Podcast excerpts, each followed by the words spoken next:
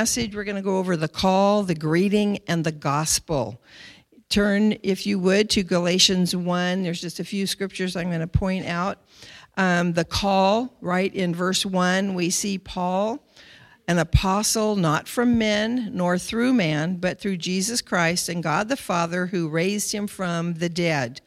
Paul's apostleship had been challenged, had been brought into question by some in Galatia who were adding the burdens to the Gentile believers, telling them that they needed to be circumcised, they needed to become Jewish as well as have faith in Jesus Christ. And so he um, began his letter to these churches in the region of Galatia by stating where his authority had come from. It hadn't come from man. It wasn't a man who had called him to be an apostle. It wasn't a man who had taught him about the, the things of the Lord and about uh, the gospel. And it wasn't a man who had sent him out. It was the Lord himself, and he wanted them to know it was from God who had called and put him in to the ministry. Now, to be an apostle, not just one who was a disciple or one who followed Jesus, but an apostle, they had to have seen the risen Christ. And you're going to be able to talk about in your group when Paul saw and encountered the risen Christ. So and we don't know where he was actually when Jesus was crucified and had risen from the dead, but when he encountered Jesus, he was risen from the dead. So you'll be able to talk about that. But in Acts 122 um, is is where it talks about, um, and actually they said also that. Uh, the apostle who was going to replace Judas should have come from those that had been uh, with them in the ministry and had walked with um, the Lord. Chris, are you looking for someone? Sandy, right here. There she is. Okay, so anyway, um, the original 12 apostles are named in Matthew 10 24. They were Peter and Andrew, who were brothers, James and John, who were the sons of Zebedee, Philip and Bartholomew, Thomas and Matthew, the tax collector, James, Thaddeus, also known as Jude or Judas, but not Judas Iscariot, Simon the Canaanite, also known as Simon the Zealot, not Peter, who became, I mean, not Simon, who became Peter. Your Bibles might call Peter also Cephas, um, but we know him more as Peter because the Lord changed his name. And then Judas Iscariot. And we know those 12 apostles were called by Jesus to follow him.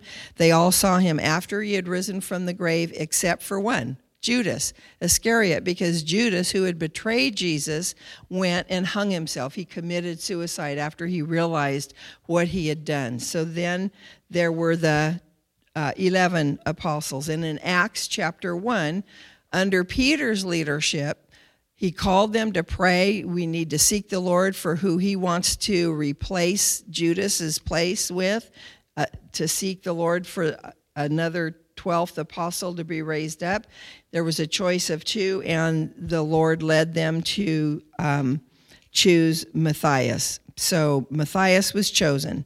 Paul did not become one of the original 12, but he was a mighty apostle used, as we know, um, unless you're completely unfamiliar with the Bible or any studies. Paul uh, had been called by God, sent out by God. Peter was sent to the Jews. Paul was sent to the Jews, but more than that, to the Gentiles. So God was using Paul as an apostle to minister the gospel to the Gentiles. And again, to make sure that they understood, Paul clarified that it was Jesus Christ and his Father who called him, the one who had the power that raised Jesus from the dead, the same power that was now at work in and through Paul. And ladies, it's the same power that's going to be at work in and through us the power of the Holy Spirit to equip us to first know Jesus and then to make him known to others. And not just by what we say, but how we live. And we all have a call on our lives. God has a purpose for each and every one of us. And number one, it's to live for the Lord. We all are called to put the Lord first, to love him, to serve Him and to help others come to know Him and to help others grow in their relationship with Him. And I would encourage you this morning if you lack that supernatural power, the power of God to overcome your flesh and the sin that you deal with, if, if you're lacking power to overcome the pull of the world or uh, the temptations of the enemy, then I encourage you pray and ask God to fill you to overflowing with the power that He sends through His Holy Spirit. Um, if you're lacking God's love, that unconditional love, ask Him to fill you to overflowing with His Holy Spirit. If you lack spiritual gifts, if you're not seeing God use you in any way with the, the gifts that equip you to carry out the call and the ministry God has on your life, ask Him to fill you to overflowing with the Holy Spirit. Okay, that's the call. Number two, the greeting in verse three grace to you and peace from God the Father and our Lord Jesus Christ. Paul used two words, a Greek word and a Hebrew word. He used gr- grace in Greek, which is charis, and peace in Hebrew, which is shalom. Paul combined these two words, and they aren't just here in this letter, but throughout the New Testament. There's 16 other times that these two were used together and always in this order. And we know grace, one has said it's uh, God's riches at Christ's expense. Basically, it's unmerited favor. It's the blessings that we are given that we don't deserve, that we don't earn them. It's just because God is gracious. God pours out on us and shows us favor because He is gracious and bestows grace on us. In the letter to the Galatians, Paul describes the gospel of Jesus as the gospel of grace. And we know that um, grace saves, not works, but the work of Jesus, not the works of man. It is a gift, it's undeserved, unearned. And until one receives God's grace, they can't fully experience or know the peace of God. There's a bumper sticker I saw years ago. Maybe some of you have seen it too. It's the words N O, know God, dash N O, peace. If you don't know God, you're not going to know peace. But if you K N O W, know God, then you can K N O W, know peace. You have to first be reconciled to God before you can know peace, the peace of God. And it's through that grace of salvation. Once you've made peace and been reconciled to God, you've made peace with God, your sin has been taken care of. You are now restored into a relationship with a holy God through Jesus Christ. Then you can know, experience the peace of God, that peace that passes all understanding. And Paul wants them to know the grace and the peace that comes from God.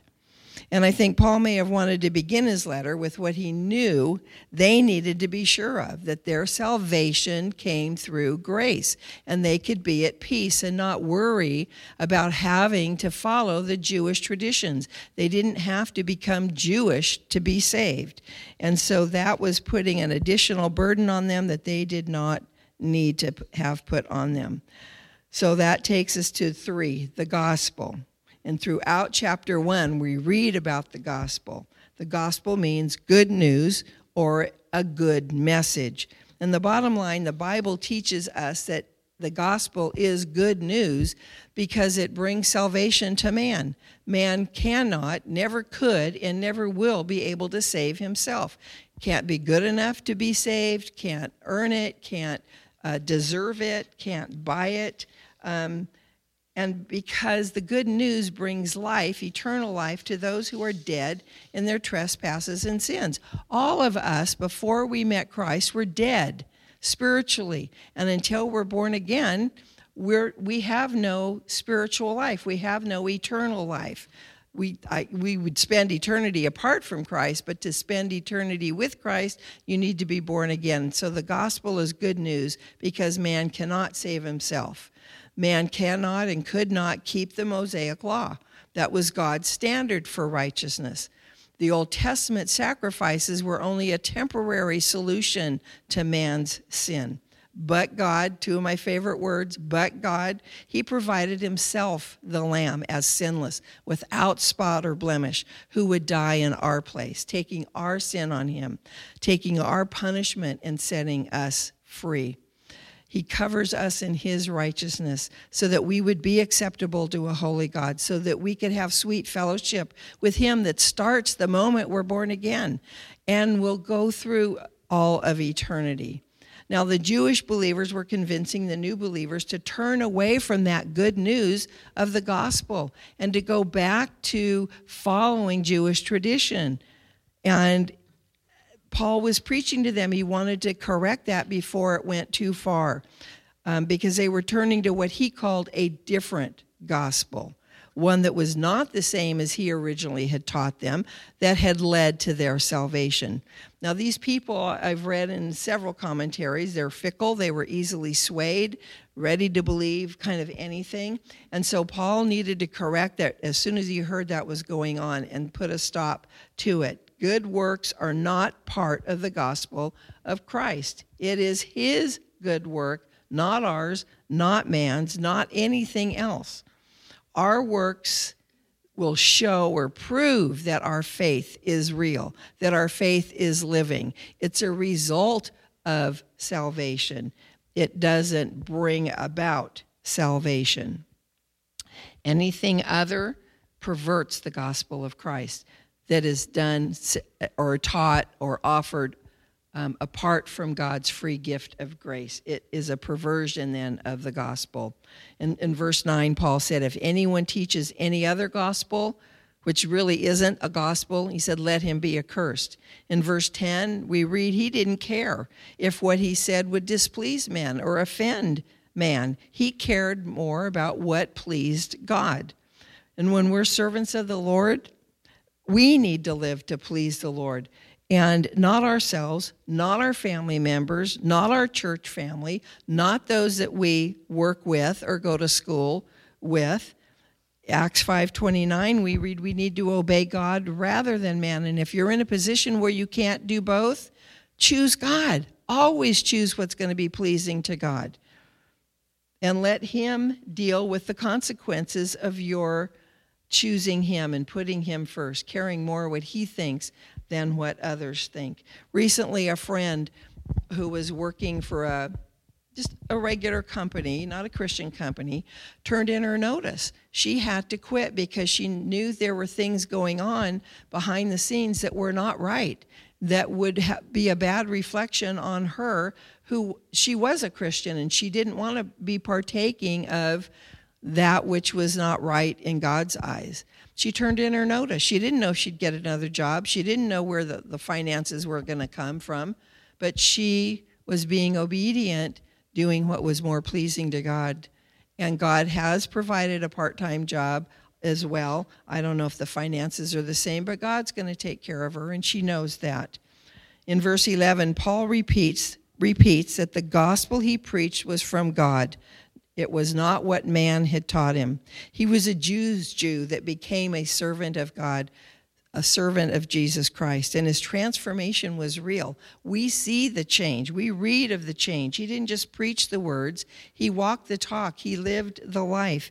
And verse 24 declares the results they glorified God in him.